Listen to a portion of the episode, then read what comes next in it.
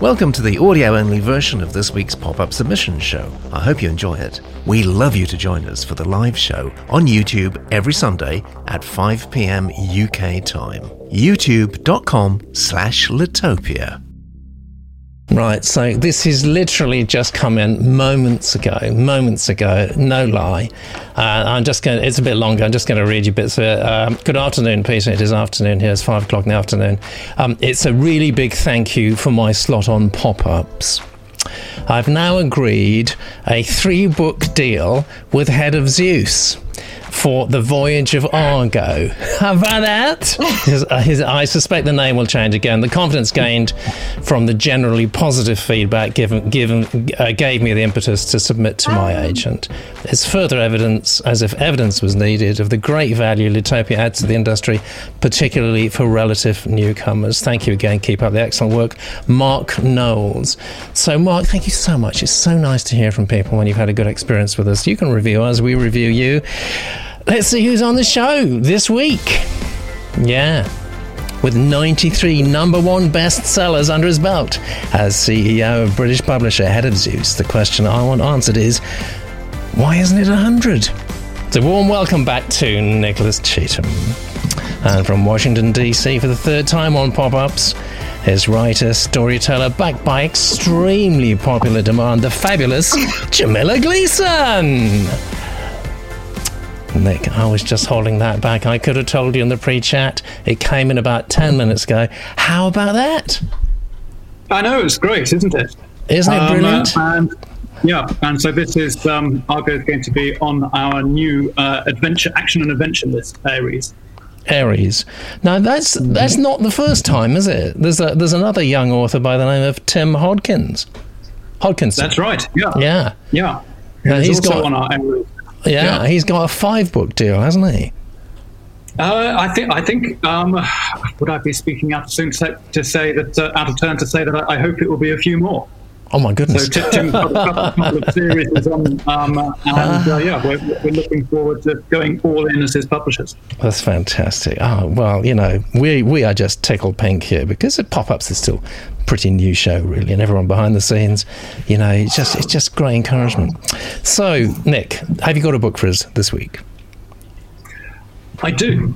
I do. Um, and because I'm locked down in grey and slightly snowy London, Oh, yeah. um, I've needed to escape. Uh, and I've escaped to the Wyoming mountains um, uh, with CJ Box's Dark Sky, Oh, which is incredibly, incredibly the 21st Joe Pickett novel.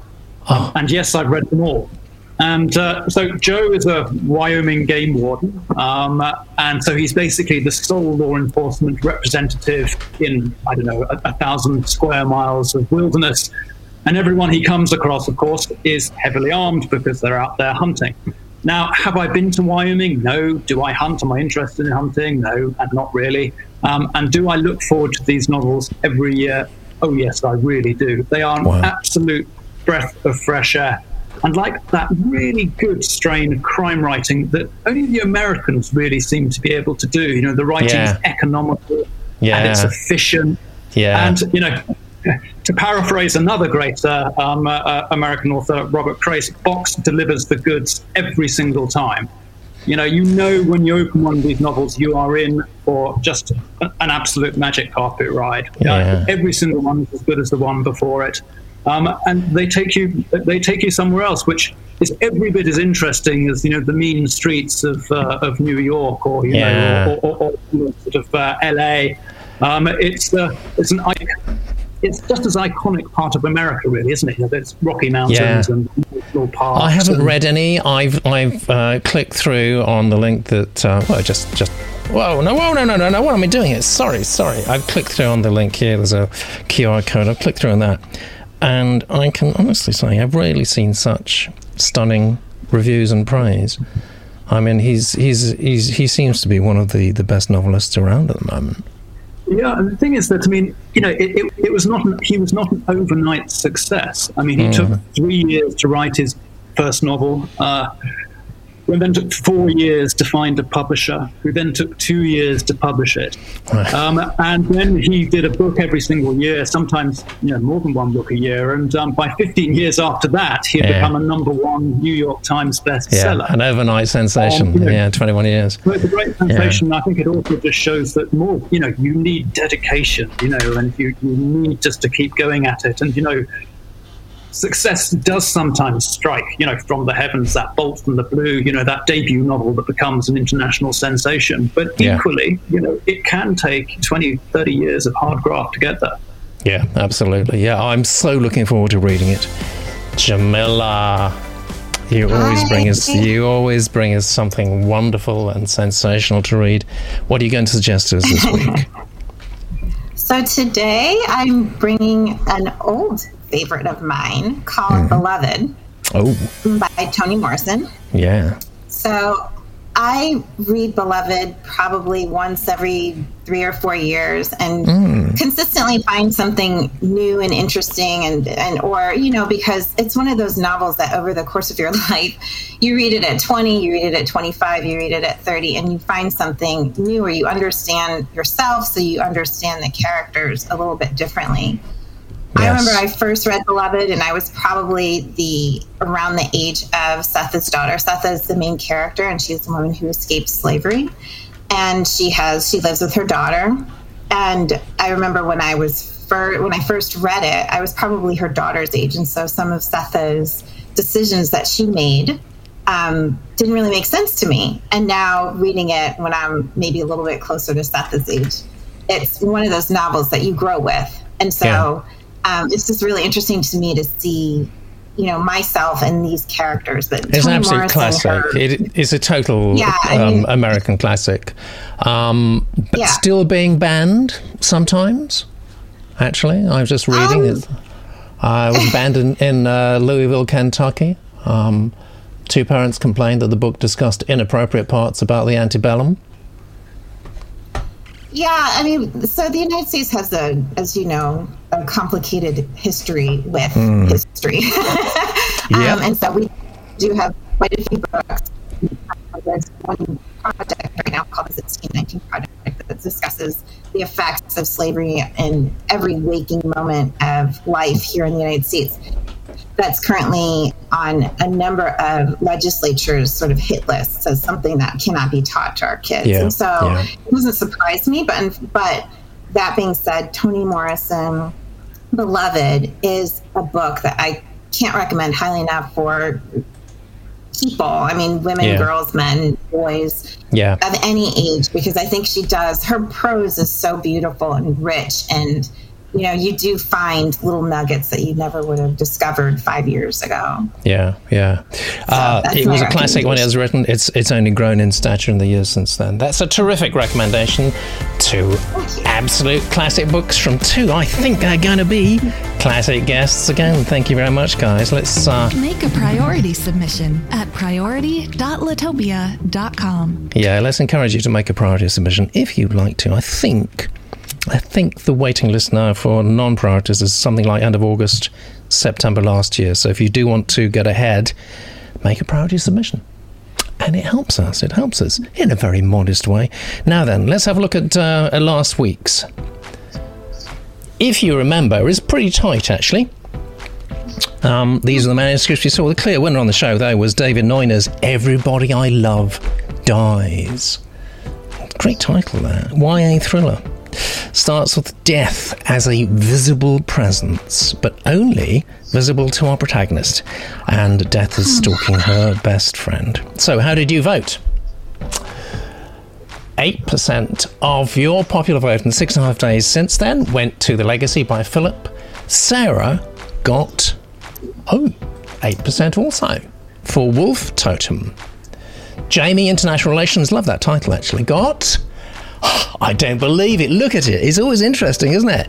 8% of the vote. Lucretia for the Dragon Cat Chronicles, which lots of us liked, got 8%. How does this work? And what does that mean? David Neuner, Everybody I Love Dies. It was the favourite in the studio, and it looks like it was your favourite too. Hmm. 66% of the popular vote. And that means, David.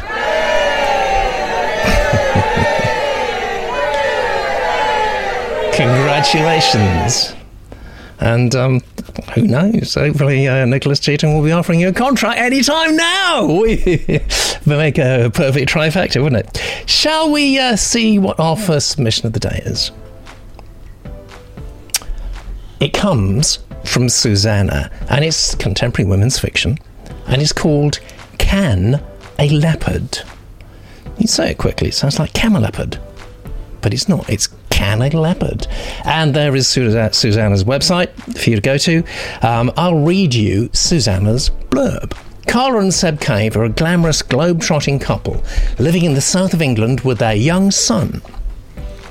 When COVID strikes, the bare bones, I think that is, not the bare the bones, the bare bones of their marriage are exposed, and issues that have simmered for some time threaten to implode. But as they head for Italy, the future looks rosy. It's soon apparent, however, that emerging from lockdown will be just as challenging as it was going into it. Elation quickly wears off, and Carla is haunted by memories of the past. Hmm. Tell you about Susanna. Um, I worked as a translator, says Susanna, before an MA in creative writing sent me in the direction of theatre research. In 2018, my biography of the actress Maud Beerbohm Tree was published by Legenda. During the pandemic, I've written two novels, I suspect quite a few people might have done, uh, that tackle the issues of mental health, domesticity, and enforced isolation as we struggle to adapt to an altered reality. Yes, we do indeed. So, who should we ask to read this? I think I've got an instinct, I've got a strong feeling it should be Kay. The first page. Can a Leopard by Susanna Corey Wright. Read by Kay. Did you really fantasize about shops reopening rather than, you know? Carla glanced up from her book. She was reading Sex Matters by Mona Charen, or Not, as one of Les girls had been quick to respond when Carla suggested they read it for book club. Carla had giggled, but it was pointless trying to tell them that the insightful, fascinating polemic with the byline How Modern Feminism Lost Touch with Science, Love, and Common Sense was worth a discussion. It was enough, at any rate, to initiate dialogue. Not during lockdown, anyway, someone else had texted. Last thing on my mind. While yet another had quoted from Carol Ann Duffy's Mrs. Rip Van Winkle. Carla remembered the words Viagra and Niagara rhyming in that one, which had set them off on another tack entirely.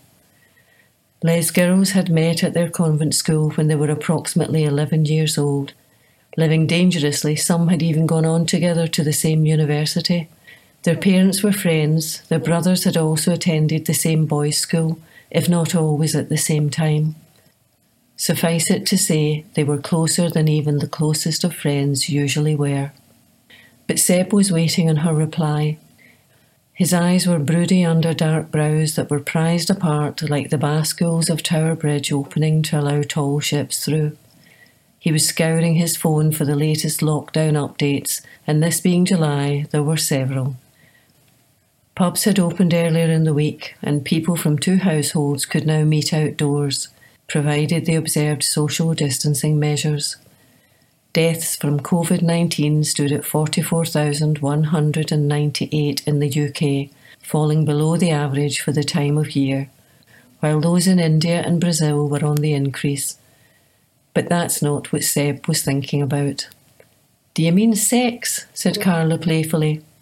Course not, she said, crossing her fingers but her mind had drifted to the famous landmark and its extraordinary feat of engineering. Bascule, she said aloud. Come again? French for seesaw. Seb's eyes were now doing just that. Yeah? Tower Bridge is a combined suspension and bascule, and you, you're, oh, never mind. Seb was used to her random eclectic references. He took a sip of coffee pouring from the metal cafetiere with a wooden handle that always reminded Carla of an old fashioned diving helmet. He'd once said it came from the Conran shop in the days pre Carla when he did nothing better to do than spend a morning browsing for innovative, if not always practical, home gadgets. Later, he confessed that he hadn't bought it himself at all, but that it had been a present from an ex. Carla secretly hoped the coffee pot reflected the girlfriend, solid and squat and in need of a polish. They were sitting on their patio having breakfast, basking in the glorious summer weather. It seemed to have been hot now for months, and they'd taken nearly all of their meals outside during that time. The end of lockdown was in sight, and there was excitement in the air.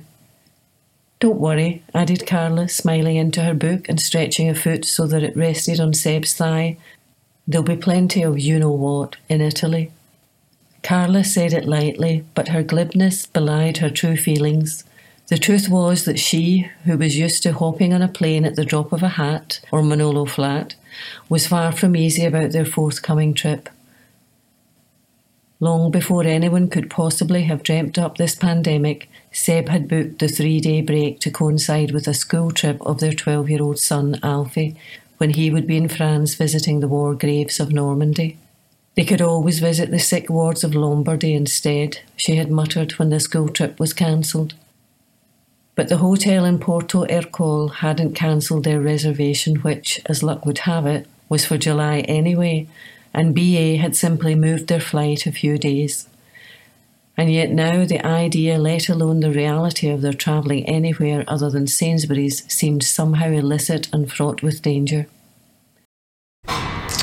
Right. So this is very interesting. This is the first piece of COVID uh, fiction, lockdown fiction, that we've had on the show. So it'd be very interesting to see how our experts feel about that. Just looking at the uh, the Genius Room, not a lot of engagement. I think it's fair to say. Martin liked the catty comparison of the X with the coffee pot. I like that too. Um, yeah. Plus, um, given more re- yeah, that's the thing, isn't it, Robert? Actually, because the pandemic doesn't appear to be over yet. So is it is it too soon to draw a line under it? I don't know. What, uh, okay, first reactions, Jamila, please. Um, so yeah, who doesn't want their ex to look like their their like significant other's ex to look like a coffee pot? I mean, I think that that's that's great. Um, I do think that it's probably you know I when I heard the blurb and I thought oh it's going to be a COVID story. Hmm. You know, I a lot of the short fiction I've been reading, if it mentions COVID pandemic, like I sort of I just skip it. I probably wouldn't want to go forward with the story. I think that this story, the benefit of what she's trying to do here is that this story probably needs, I think somebody said, a really sharp editing pen. Yeah. It's starting, and it's, you know, I get that we're supposed to be in her head and she's thinking about all these random thoughts, and we sort of meander into we're getting ready to go to Italy for, I guess Yeah. they're going to go and have sex. Um, but I think that it could be much tighter. I don't Mm. know that I really care that much about lay girls and No, Um, you you didn't engage that much either, did you? Really? no. What do you think? No, I'm going to ask this. I I'm going to ask. I'm going to ask this of Nick in a moment, but what what do you think about this whole idea of lockdown fiction, COVID fiction? Do you think it could be a thing? Because the great thing it's got going for it is it's a massive shared experience. I mean, hundreds of millions of people throughout the world have had almost exactly the same experience. I mean, I think that in a couple of years, people are going to look back on this time and wonder what everybody else was doing in their house on lockdown in a couple of years. I mean, I, I don't see this as being, for me personally, I don't see this as being something I would want to read in the next couple of years. No, you okay, know? got it. Yeah, fair enough. I think that pretty much sums up the uh, the mood of the Genius Room as well. Nick, So, um, I thought there was, you know, there, there were some nice touches of, um, of, of writing. You know, I, I- I got the, the randomness of, of, of her mind. It's how she was. You know, I, I liked the potential scene about the um, kitchenware and the um, and, and the old girlfriend. You know, I, I could see something nice being constructed out of that, and you know, and the nice, you know, uh, solid and squat and in need of a polish. Yeah, that was nice, kind of, uh, was a was a nice touch. Um, but you know, there was an awful lot in there. We had a book club which was founded, you know, on female friendship when they were eleven. We had Seb, we had COVID, we had a bit about bridge design. Uh, Yeah, we did. had Italy. um, uh, you know, there's uh, there was a lot there in the opening a few hundred words. But I think the fundamental problem is really, you know, do we want a COVID novel? And, and, and I don't think that we actually do. I think that we need Mm. to escape from COVID rather than, you know, go back and actually read about it. Yeah. I think there will be interesting things um, written about it, but I suspect there'll be, you know, from the benefit of um, perspective and uh, and how the world has actually changed, you know, several years. This is unleashing a lot of change not to write about. Yeah, But yeah. you know, this kind of lifting of lockdowns and the very sort of domestic sort of side of it, I, I'm just not sure it's where we're at at the moment because it's the lives we're all living. You Yeah, it is, I, it? It's a bit too close. Wyoming and loving it because I was Yeah. far, far away from uh, being stuck in my house, and that's what I want. Yeah, mind you, by the time this, this gets published, it will be nine months down the line, maybe 12 months, who knows. Um, Galadriel says, still need a story to have a heart. Very good point, actually. And to have come from the heart. Contrived story just to fit a current theme doesn't work for me. Mm, no, yeah, well, mm, quite harsh, but I do understand that. I think I think the great COVID lockdown novel has to be written actually at some point, but who knows? Who knows when? Jamila, you have the honour and privilege of of giving us some numbers here between one, which is not good, and five, which is absolutely amazing. Basically, I want to marry this manuscript and have its babies. So, where are you going to go between those two? I'm going to go with two. Two. Fair enough, understood and I comprehended think it nicely. could. I think it could be good uh, with polish and time. Okay, fair enough. Polish and time. Great, thank you. And Nick, please, numbers. I think I'm going to have to agree. Um, I think that two that two is uh, two is two. the right mark here. Yeah. We're going for a two. Right, okay. And uh, shall I be boring? Yes, I'm going to be boring. I'm going for a two as well. Yeah. I think there's potential there. Maybe it's a little bit harsh. There were some very nice turns of phrases there, but I just think you've got you've got to sort it out. Actually, um, there is. I, I, I do think there is the great COVID novel to be written, but it's it's maybe it's too soon. And you've got to just work out what those big themes are. It's a common experience we've all had. There's got to be potential there somewhere. Uh, shall we see what the um, the overall score is looking like? So, ah, interesting. We were all absolutely unanimous. We gave twos all round, which means came up to 40%. All right. Let's see if we can do a little bit better with the next one. And this is from John. John Quinn, coming of age. It's a it's, I guess it's a YA coming of age. I'm not sure though. It's called Caterpillar. It's the early 1970s, and Jude Devlin, 17, has a job, a rundown flat, and can't believe he's still a virgin. Seduced into a life of crime by his manipulative uncle Jake, Jude falls for Sue, the daughter of his uncle's equally corrupt business partner. Jude wants out, but is blackmailed by his uncle. He faces a stark choice live life on the wrong side of the law with Sue, or risk heartbreak and prison for murder. Will Jude be drawn to the dark of the moth? I like that. The dark of the moth. Or, like the butterfly, seek the light. Dark of the moth. I like that a lot. Nice turn of phrase there. Um, let me tell you about John. I'm an award winning former national newspaper investigative journalist, says John. Um, but you don't say what, what you did. That would be interesting, actually. If you stick that in, in you know, your, your cover letter or whatever else, just tell us one or two of the investigations you've worked on, especially if, you know, they're, they're, they're well known. That would really position you. Uh, my play, The Last Talent Show, brought, broke box office records when it was performed by Hamble players, and I'm an active member of the Hampshire Writers Society, an august institution, if there ever was one. Um, you need an equally august reading, do you not? There's got to be Robert. The first page. Caterpillar by John. Read by Robert. Chapter 1 Party Time. It was a stupid idea, but, at the time of handing out the invites, seemed like a stroke of genius. Well, I'd left home and moved into a rundown two bed flat with my best mate, Ivor, a fortnight before, but since then there had been more life in the Undertakers around the corner. Ivor reckoned the answer was a party. He thought a party was the answer to most problems, but, for once, he was right. Wasn't having a party, a proper, no holds barred party with booze and girls, a seeing the sunrise party exactly the reason why I'd left home. I was gonna make it the best party ever, a life changing event. There was just one hitch. Almost all of our friends were like us 17 or 18 year old lads. There was the odd girl from work or from our old sixth form college we could invite, but that was about it. Desperate times required desperate measures, and we hit on the radical solution of going into Southampton city centre the night before the party to hand out invites to any and every girl willing to take one. What could go wrong? We'd created an intimate atmosphere by lighting a few joss sticks and a couple of candles and cutting up an old red t shirt and draping it over the lampshade in the lounge. I'd put a load of spuds in the oven and had a mountain of marge and grated cheese.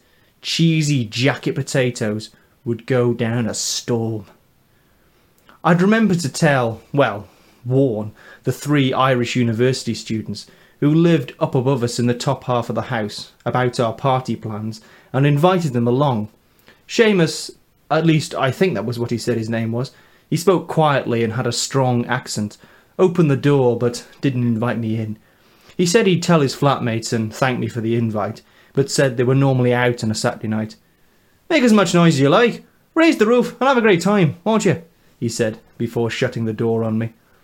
I'd just finished getting dressed for the party, tight pink flares, wide black belt, and red figure hugging shirt with the high penny collar. I completed the look with sunglasses tucked into my open shirt neck until Ivor said I looked like an Italian gigolo, when the first of our mates started turning up.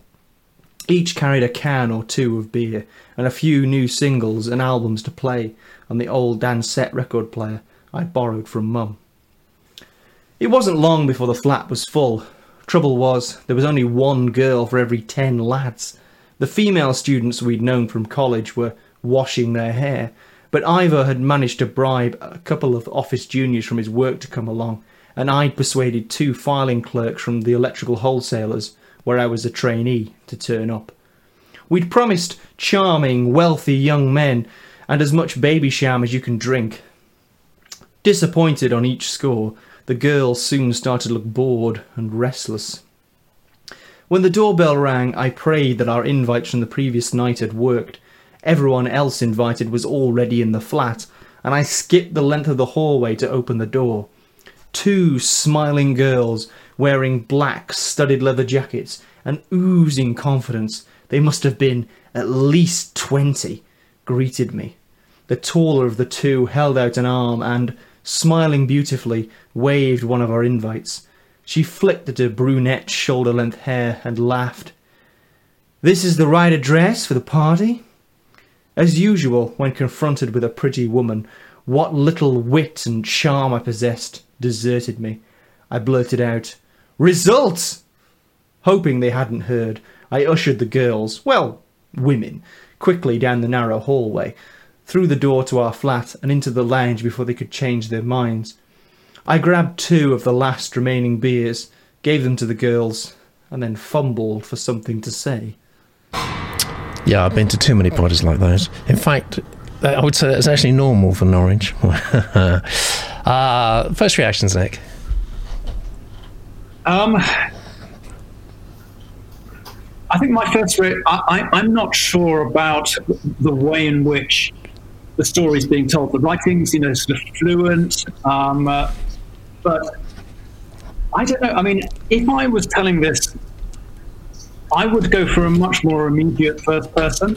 Yeah, you know, I've got the feeling that it, it's, I'm, I'm being distant because it's someone telling me the story.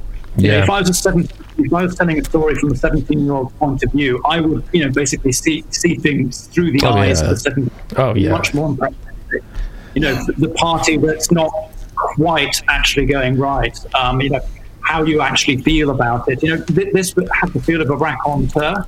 You know, Yeah, and that's I, I right. just don't think that, works. You know, with a with with, with, with, a you know when we want Yeah. to put across a 17 year old's uh, Yeah. a 17 year old world. So I, I think you know Yeah. it, you know it, it, writing's fine you know fine um, uh, but it's I, I, I wouldn't keep on reading because I don't think it's the right, right mode. No, it doesn't hook sufficiently. The uh, Genius Room likes the voice though, quite engaging voice, but it's not compelling enough. Really, it doesn't doesn't hook. Uh, give us a number then, please, Nick. Um, uh, two. Two again. All right. Yeah, you got to tell it like it is. Kind of insect-themed novel, really, isn't it? Caterpillars, moths, butterflies, cocoons, chrysalises. I hope you're not phobic about insects, there, Jamila. I don't love them, Oh, good. um, but that has nothing to do. that has nothing to do with what I think about the book. Um, so I thought that the blurb was interesting. The blurb sort of promised this really immediate action, and then we spend the entire beginning of the book just talking about this party going wrong. yeah. Um, yeah. So, you know, I know that you have to start somewhere. I'm just not sure that this was really the right place to start. To start. It's not um, compelling enough, is it? And then, no, and then the other question I had was when we was who's this aimed at? You know, we talked about a coming of age, but is this a YA Yeah. for actually? You know, is this YA? Is this for somebody like who was 17 in the 1970s?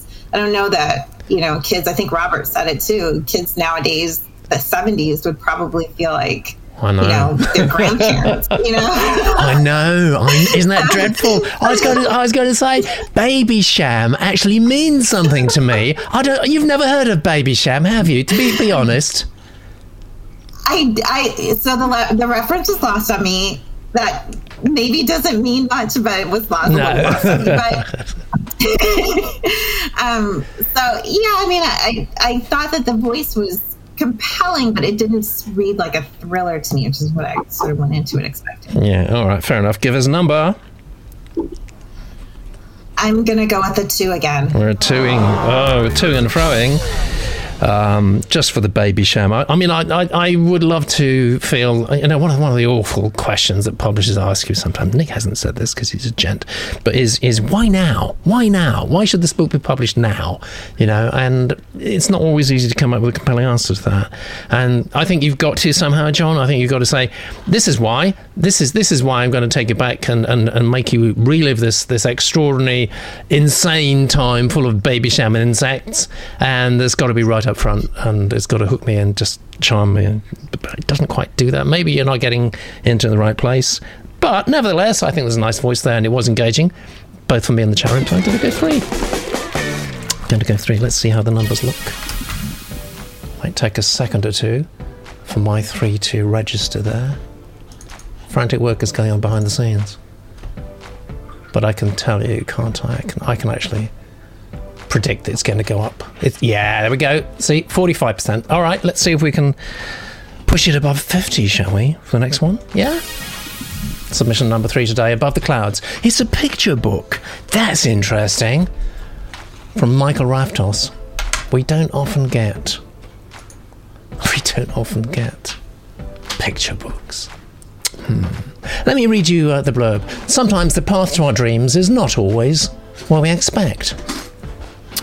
When a magical tree burgeons from the palm of a humble street sweeper, he learns that he must let go of control and see things from an unfamiliar perspective if he is to live his dreams, quote, above the clouds. Hmm, I'm thinking about that. Following the tradition of Kobi Yamada's What Do You Do with an Idea, this whimsical picture book with a magical realism hook is complete with 37 pages of beautifully penciled drawings and 837 words. Right. So I'm excited to get picture books. We hardly ever get them.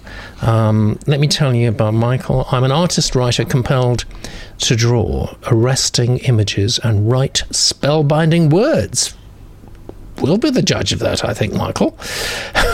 to stir the consciousness and swaddle the soul. Oh, love some soul swaddling.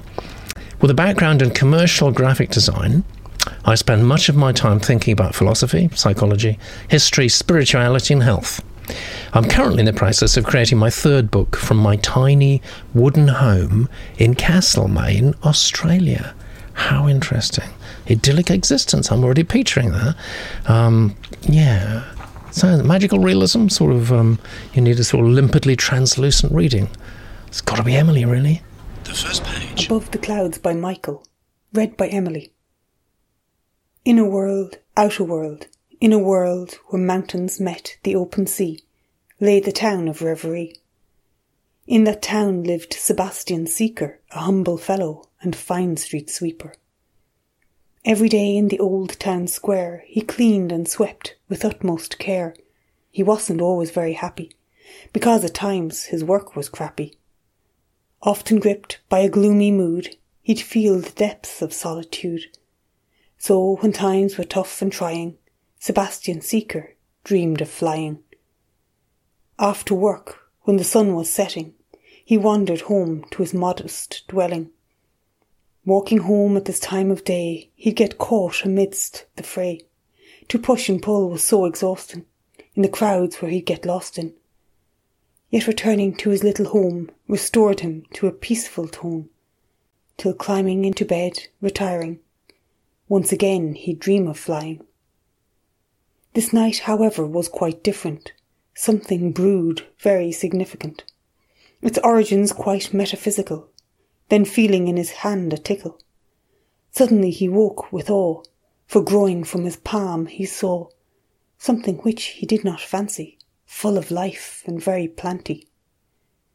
Plucking out this oddity, this thing of curiosity, he threw it in the bin, of course.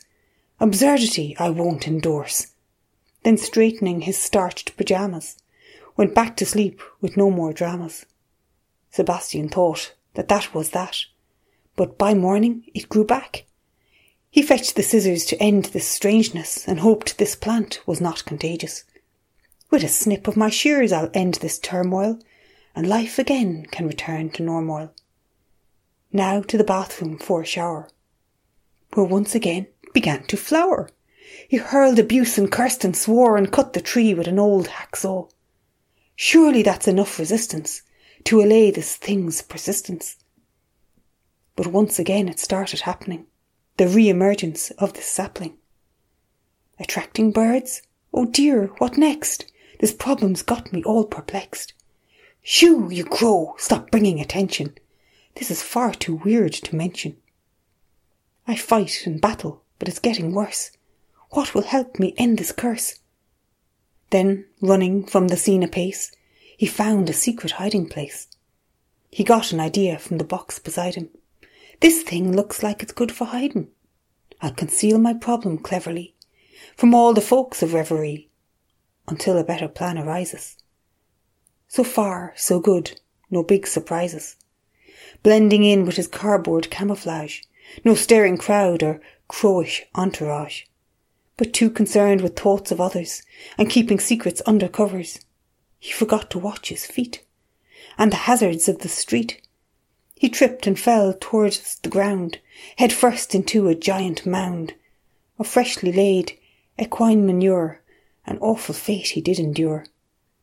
Why could he not accept this change, instead of acting out so strange, and causing this catastrophe, instead of seeing skilfully how to respond more affably when faced with abnormality? Just when he thought it had gone too far, he ran in front of a speeding car. He was struck hard and knocked unconscious, and, we pray, nothing more monstrous. What has become of our dear hero? When will his fate become more clear-o? Has his brain reset to zero? Or has he, jeepers, gosh, oh dear come to an end, our gravest furrow? Waking peacefully in a room, Sebastian escaped his doom but opening his eyes he changed. Once again became deranged at the sight of his affliction, causing emotional friction. What is it with these blasted crows? I'll punch them in the flippin' nose. But before he did, in seeing warmth in one dear bird, in his heart a kindness stirred. Perhaps it's wrong, my perspective. Let's be rational, more objective. I've acted so inadequately Let's deal with this dispassionately. This friendly bird means me no harm. In fact, with him I'm feeling calm. Normally my life is solo, so nice to have a new amigo. There's benefits to this all right. Maybe it's not such a plight to be sheltered from the weather and helping others an added pleasure. Imbued with trust, he then allowed birds to lift him above the crowd, to see the wonders of his change no longer battling against the grain. To undergo a certain shift of seeing changes as a gift, now living in a new reality, less lonely with conviviality. What once had seemed a kind of weakness, he now enjoyed as his uniqueness. In his difference, he grew comfortable. He could afford to be more vulnerable. And developing more self acceptance, he could loosen his independence and open up to life's amendments, like the things between ladies and gents. No more wanting or desiring, Sebastian Seeker was finally flying. Letting go, he then allowed to live his dreams above the clouds. Okay, so I think we got the entire book there. I think we've never ever before on Pop Ups read the whole manuscript, but there we go. As a first. Yeah, we couldn't really cut it off at 700 words, could we? Um, generally positive. Oh, look, who's in the YouTube room? It's the author himself. Hello, Michael. Nice to see you there. Um, so, generally good reaction, I think. Um, Galadriel says rhyme scheme can get a bit laborious. It, could, it can. I enjoyed the cringe cringe making actually puns. Uh, what was it? Normal and turmoil. No, turmoil and normoil. Uh, yeah, that's that's the inner six year old in me. Um, one or two people have said, yeah, like Hannah, it's more graphic novel, more YA And look. I'm wondering what you made of this, Jamila. I think that Hannah's right on, spot on. I mean, I, I was sort of wondering when there was at the beginning it said something about crappy, and it just sort of threw me off of the picture book, and I, it put me right into the graphic novel. Yes. You know, yeah, I, yeah. just because, you know, I'm thinking if I'm reading this to my nieces and nephews, there's going to be a point where I'm going to say, mm. um, and I don't know if I want to like No. show them a picture of somebody sawing their hand off. No, exactly. I mean, I Good think point. that the, I think that I think that the the illustrations were gorgeous. I mean, They I can only hope to Yeah. color in as beautifully as as he as he drew. Yeah. Um, but I do think that you know he probably should consider his audience and. Um, you know, I do think that there could be some tightening up in the prose. I mean, I thought that I thought that the moral of the story was beautiful. Um, at the end, when he was talking about the things that ladies and gents do, maybe another thing I wouldn't read to my six-year-old, six-year-old niece and nephew. You know, they're Yeah. sort of canoodling. Well, they do. Um, so they do like think books. Books about poo, though. I can. I can tell you that they do. They actually. they, they- they love yes. like he, yeah, yeah, that is true. They do love books about poo, but I, I do think that you know there are some some edits to be made. But this, I think, has a lot of potential. Yeah, interesting little mini debate going on in the chat room there. Uh, as to there's slight, not exactly black and white, more like sepia. Uh, and Cora says, not a picture book for kids, much much older audience. Lovely illustrations, though. And Georgina says, in response to somebody else, um, leave them in black and white. I'm not sure about that. Nick. Um, I, I thought that the I, I love the black and white illustrations. I thought that um, uh, I mean, Michael is uh, is a A grade graphic designer and artist. Yeah. Um, uh, the you know the, the bubble shapes that they were making on the page was fantastic. You know the switch from the white pages to the black pages, you know, worked very nicely. The perspective uh, uh, switches from being up above, from being down at ground level. Um, you know, it was really um, a clever um, art, basically, which I think is a lot more than I would say about the actual the actual poetry. Um, you know, Ah. I was chucked straight out of it by the happy and Yeah. crappy rhyme, um, uh, you know, on the, the, third page.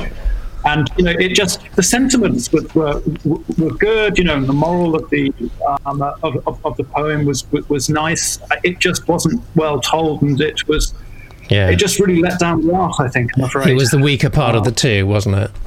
Yeah. Yeah, yeah, okay.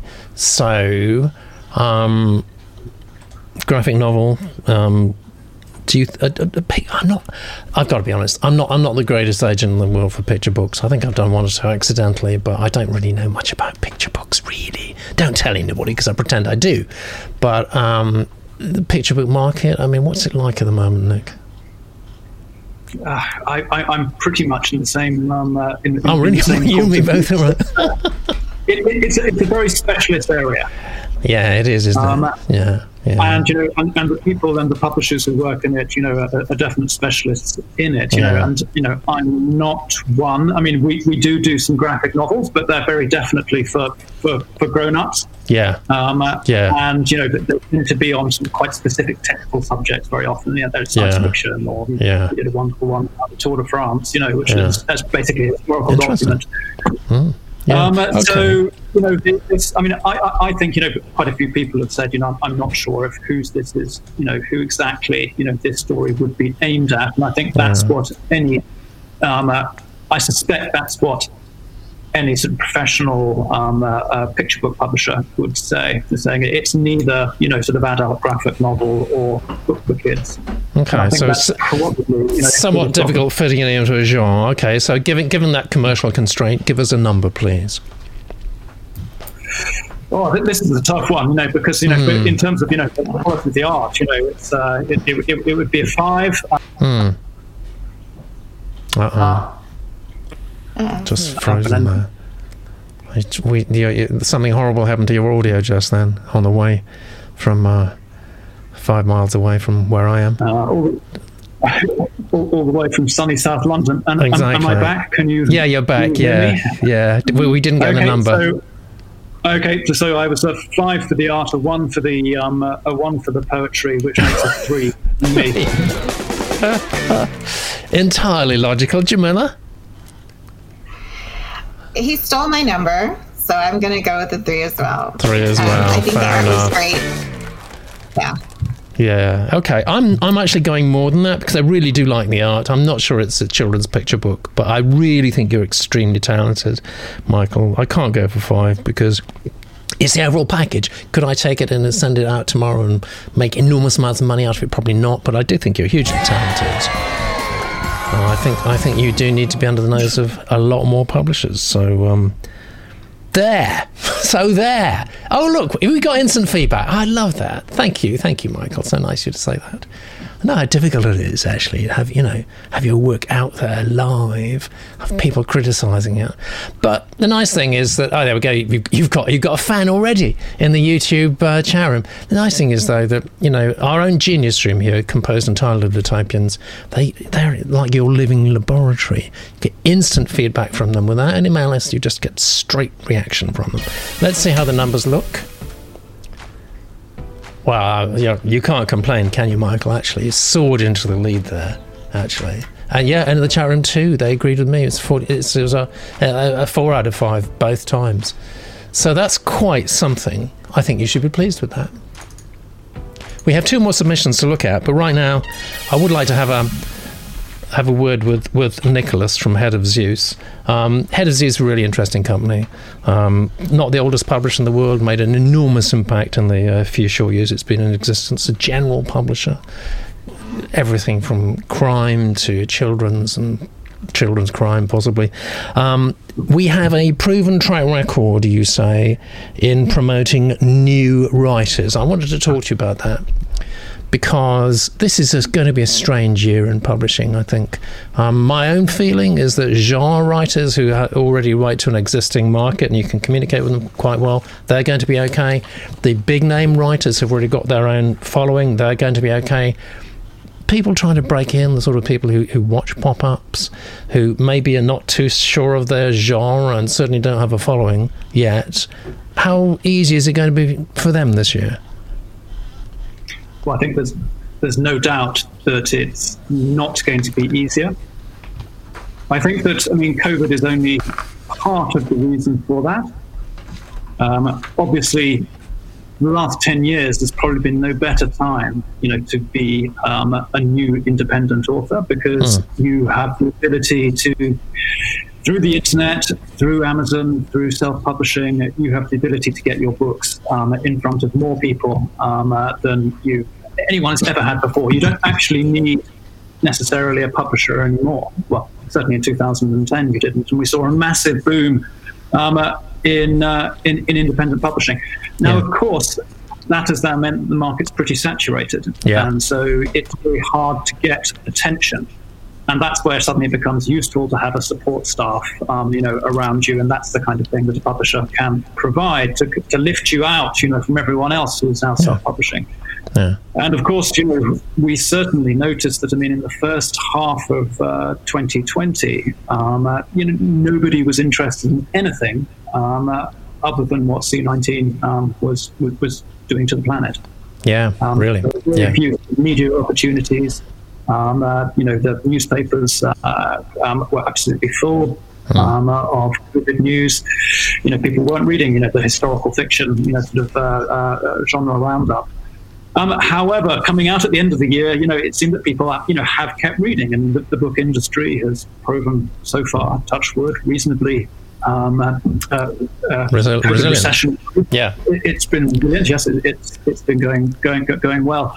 Yeah. Um, but I think that you know the long term the long term trend is that it is only going to get harder, you know, for independent authors, you know, to Hmm. to, to actually get their, get their books um, out there. Of course, they can now publish them; they can get them out there, but will anyone actually read them? That's the Yeah, yeah. So what's what's the? Uh, oh, hopefully we haven't uh, frozen again. It- it's the snow on the line. Uh, what's the best single piece of advice you can give to an author trying to break through at the moment? Best single piece. Um, yeah, I, I think that I think that to a certain degree it is probably. I mean, if you're a genre publisher, um, uh, engage with your genre. You know, that's basically a support. You know, network. Um, uh, yeah, yeah. and we've certainly found, you know, that those authors who have gone out and have started a mailing list, Yeah. you know, have uh, started Yeah. a Facebook page, Yeah. um, uh, you know, are just out there, even if it's only 10 people, you know, that is the seed that then you can grow. Yeah. Um, uh, and that is 10 people that, you know, is 10 people more than you might otherwise have. Yeah.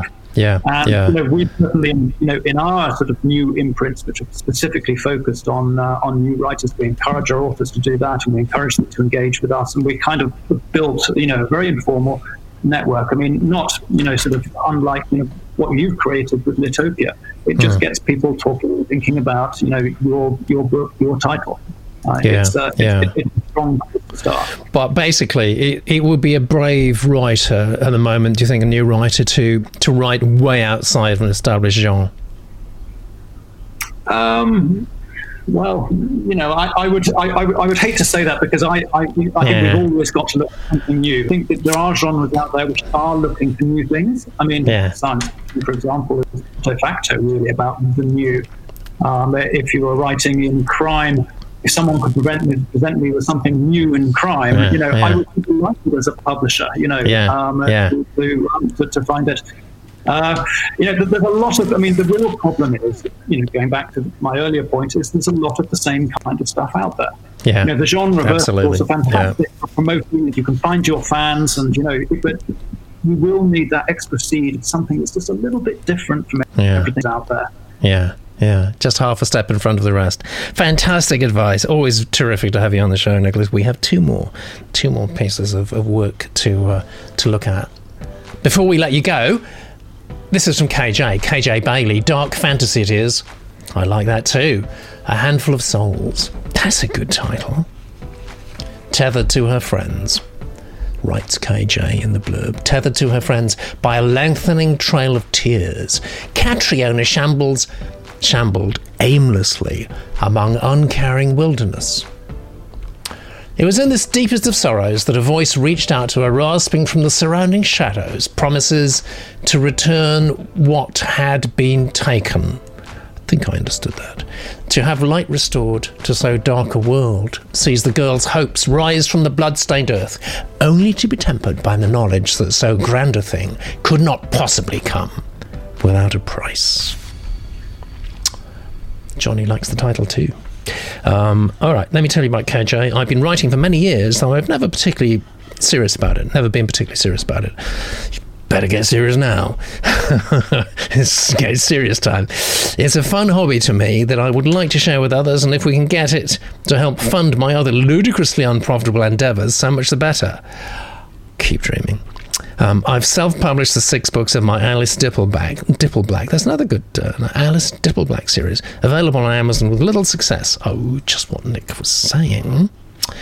As I don't advertise well and didn't have an editor at the time, I've paid for an editor and got it into my head that this story is worth a look to those who inex- inexplicably want to cry and won't shy away from a bit of necromancy.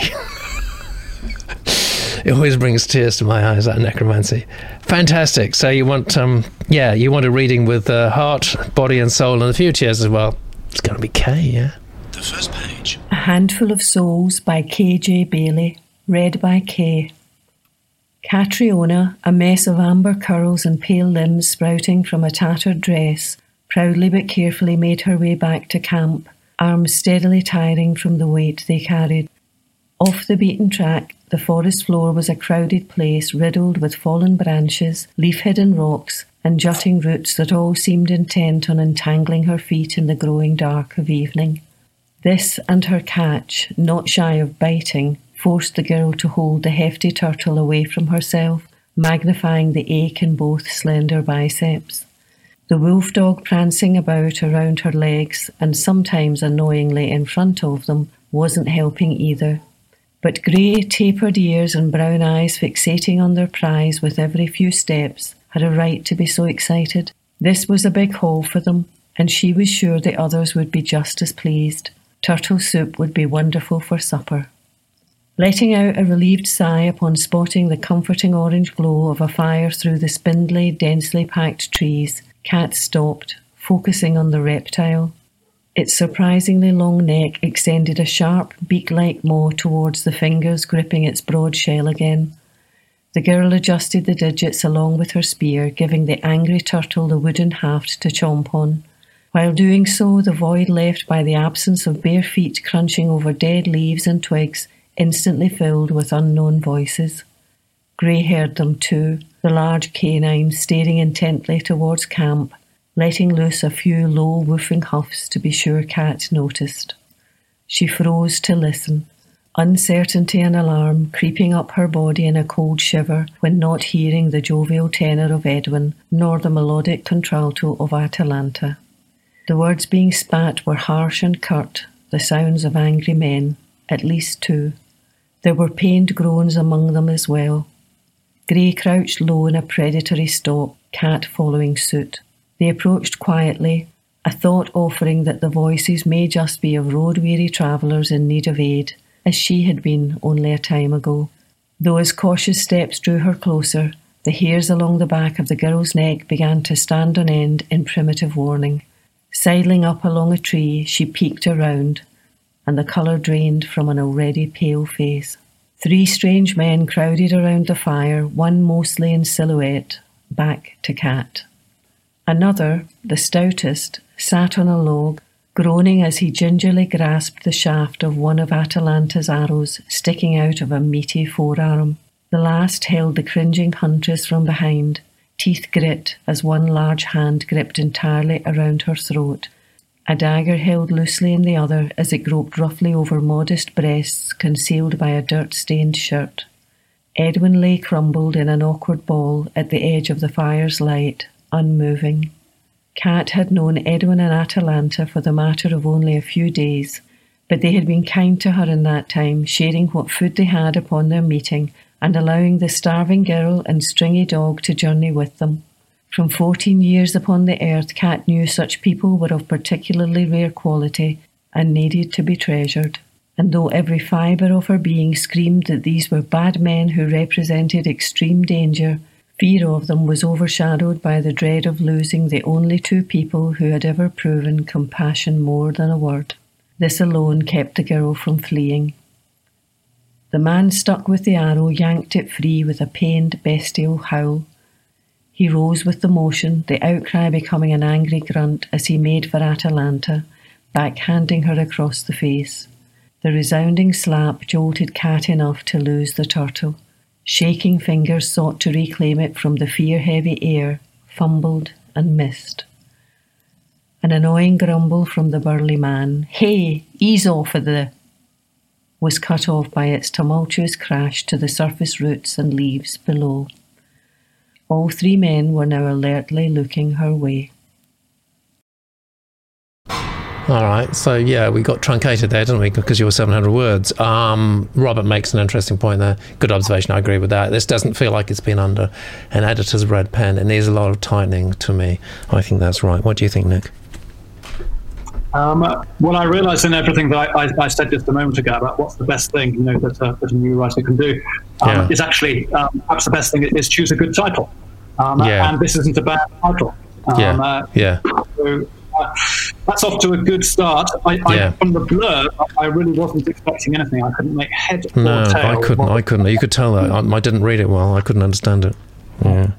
But then I was really pleasantly surprised by the um, by the writing. I thought there was a, a, a precision to it. Um, you know, I hmm. liked the image. Of, you know, um, someone walking along. You know, the arms getting tired because they're holding a snappy turtle. You know, yeah. at, uh, um, at arm's length. I, I, thought that, that was quite original. It's I nicely strange, isn't it? Yeah, yeah. Um, and, you know, I, I, saw the chat room, thought there were too many adjectives and things. I think that might be right. And, you know, but they're very simple to take out. It's the easiest to change. Uh, says, uh, there were one or two bits kind of brought me up a bit sore. It sounded, you know, very sort of grimy and dark and dystopian and turtle soup would be wonderful for supper. And supper just didn't quite seem right, but you know, you're maybe intrigued and you kept. Uh, you know, I, I, I thought. I yeah, I thought this this, this was pretty good. Um, uh, I was um, mm. I, I, was enjoying it. I, Fantastic. Uh, all right, all right. We're on a roll with Nick. Let's get a number from him. Um, uh, I I'm going to if I want to read more, I'm going to say four. Oh wow! oh, I'm delighted. That's good news, Jamila.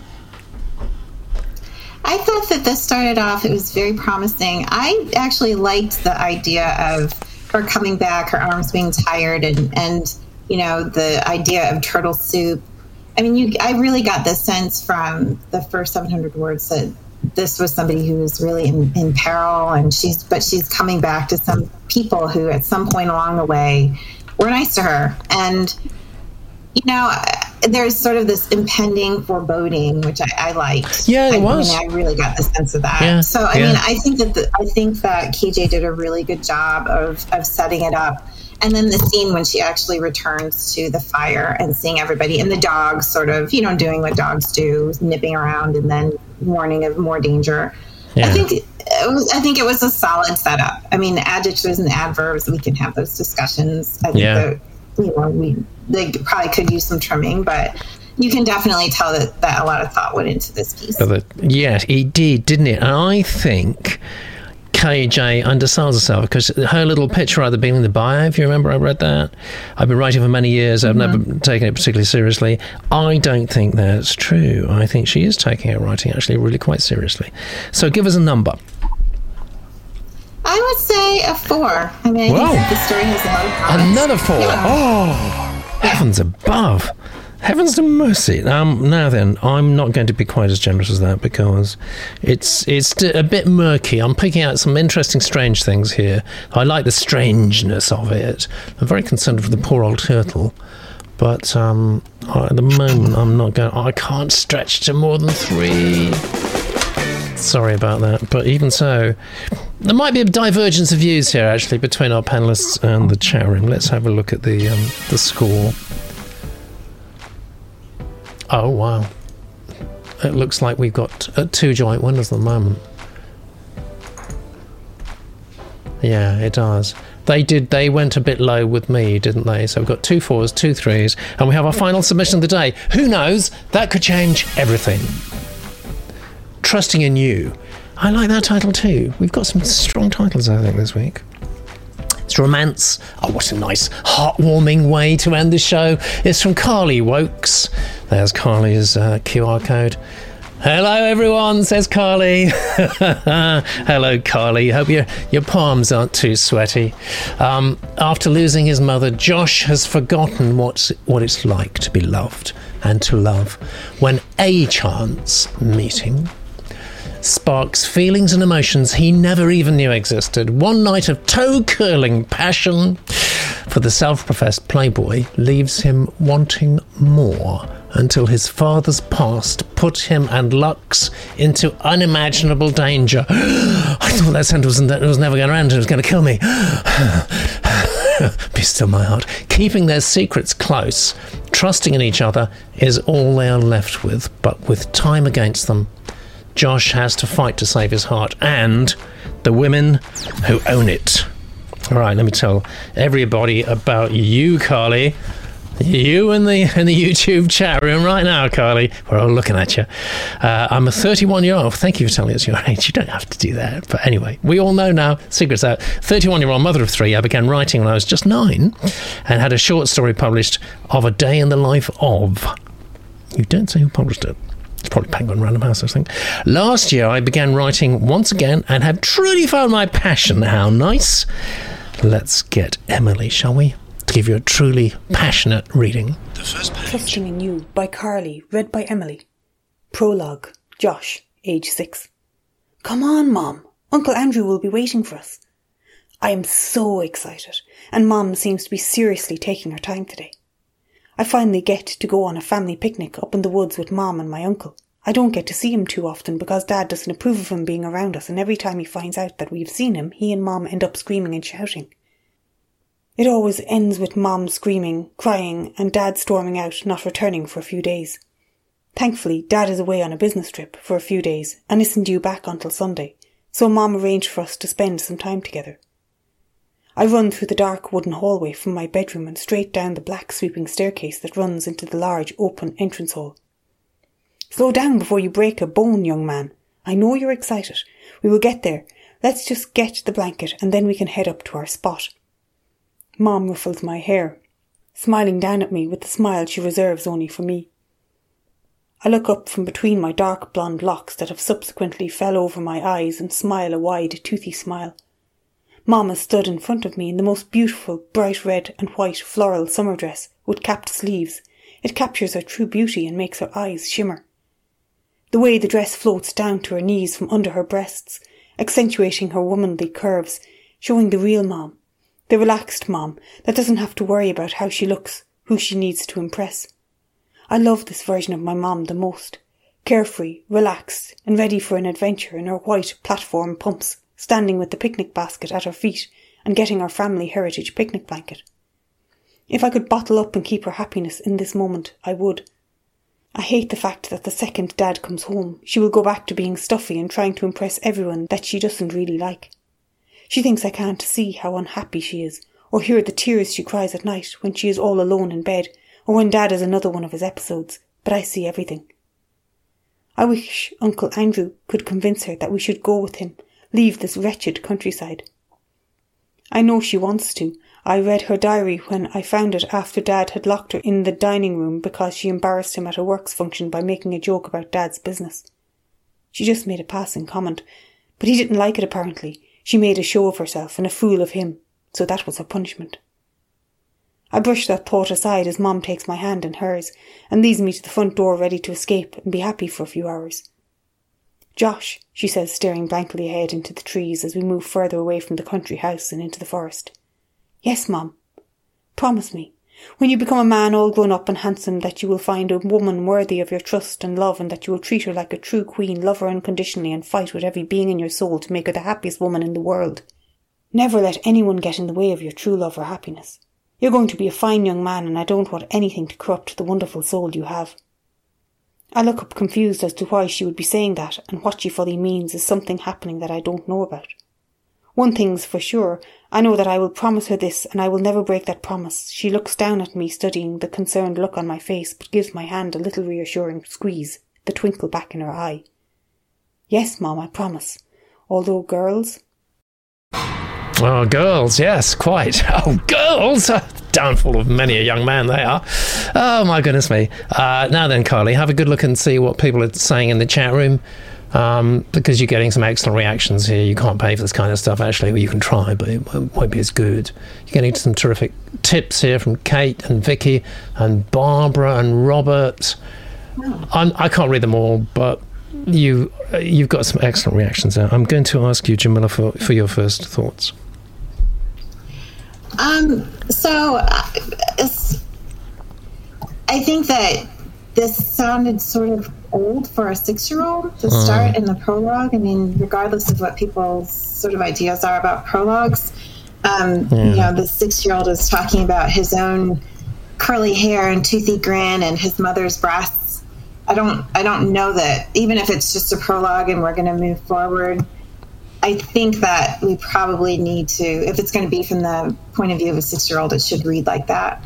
Yeah. Um, I'm not sure what the point of it is. I mean, I think some of this information could probably better be conveyed in the story, but mm. that's just my my two cents about the prologue. The blurb was a little confusing, so yeah. I don't know.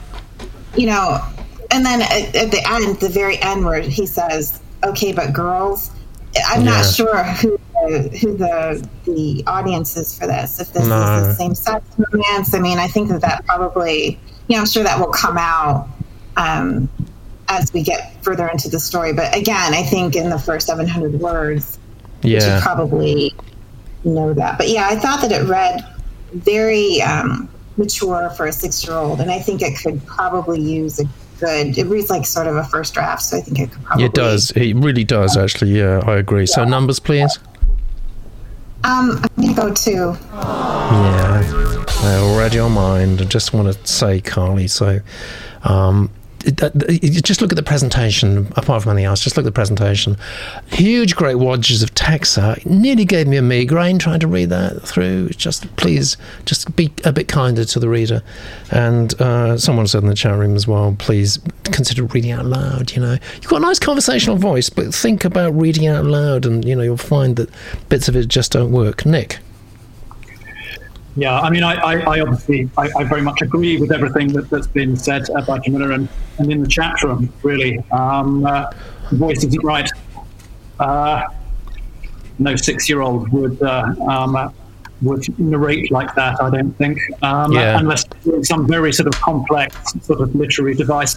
You know, which is not, you know, not beyond. I mean, if you're going to use a prologue, um, if you actually label it prologue, at, at, least you know that there is an element of, um, of you know, sort of revisionism, if you like, on it. You know, is this actually, you know, our narrator later on in the book going back and you know interpreting 60 odd yeah yeah. you know, it doesn't, it doesn't feel authentic, and that's not a great way to start the book, even if you have got this complicated literary structure. You know, it's it's going to raise more questions in the reader's mind on the first few pages when you need to carry them with you. So, mm. you know, it's uh, I, I, just don't see it working. Um, no. You know, um, uh, the other thing which was really sort of exercising me was um, was was the blurb. Um, uh, yes. And uh, the description of a of, of toe curling passion. I can't quite decide whether that's a good thing or a bad thing. Ah. I think it's good. I'm not sure though. I mean, it could be really it's bad good. sex, actually, couldn't it? The sex was so bad it made my toes curl. Hmm, yeah, possibly. Um, yeah. Stopped everyone from talking. Nick, give us some numbers or a number. Uh, I'll give you a number. Um, two. Two. Yeah. I think I'm going to follow suit with that. And um, thing is, all right, Carly. So you're a good sport for sending this in, and you've got some terrific reactions there. Advice from the uh, chat room, genius room, and we happen to know you are only 31 years old, so you're right at the beginning of your writing life actually, because it just gets better and better. So hopefully we've given you a little bit of encouragement. Let's have a look at the final, final, final score of uh, today's fabulous show with two amazing guests.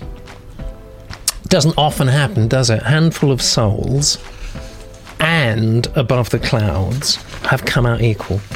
And that means Michael, who's uh, watching us live in Australia right now, where I'm sure the weather is a lot nicer than it is here in London, and KJ are equal winners as far as our panelists are concerned, but not necessarily as far as. Make your pop up submission. Oh, Subs. look what just happened. Litopia.com. Somebody needed to say something quickly. not necessarily as as uh, as far as uh, the popular vote is concerned. However, it is customary to ask our two guests. Jamila, thank you for being with us again. Been un- unalloyed pleasure. I find that very hard to say, but it's worth saying for your sake. Um, Oh, thank you, Carly. That's great. It's so nice to, to get feedback on our feedback. We don't want you to go away in tears, but we got to be straight with you, haven't you? So, yeah, that's nice. Fantastic, Carly. Um, Jamila, your last potential change of heart here. You can, if you want to, change any one of your votes up, down, sideways, inside out, whatever. I'm going to stick. You're going to stick. You're not twisting. Fair enough. Understood. Same question to you, Nick. Um, I think I'm going to stick as well. You too. Yeah, understood. Um, uh, yeah. Good. All right. So, um, I want to say thank you so much for being with us again, Nick. I know lots and lots of people. We've got 91 people um, currently, be hundreds more over the next few days. Really look forward to to seeing you and hearing you. And if we can, I'll tell you what we're going to do. We're going to club together to put some fiber optic cable into your house so we can hear and see you properly next time. Yeah. Fantastic. Thank you, Nick. Thank you, Jamila. Don't forget to it's vote on to today's you. show. It's totally over to you now. Go along to Litopia.com slash vote. Exercise your right to make the next bestseller. Hope you've enjoyed it. I always enjoy having Jamila and Nick on. And what I'm going to enjoy more is having you on next week. Night night, everybody.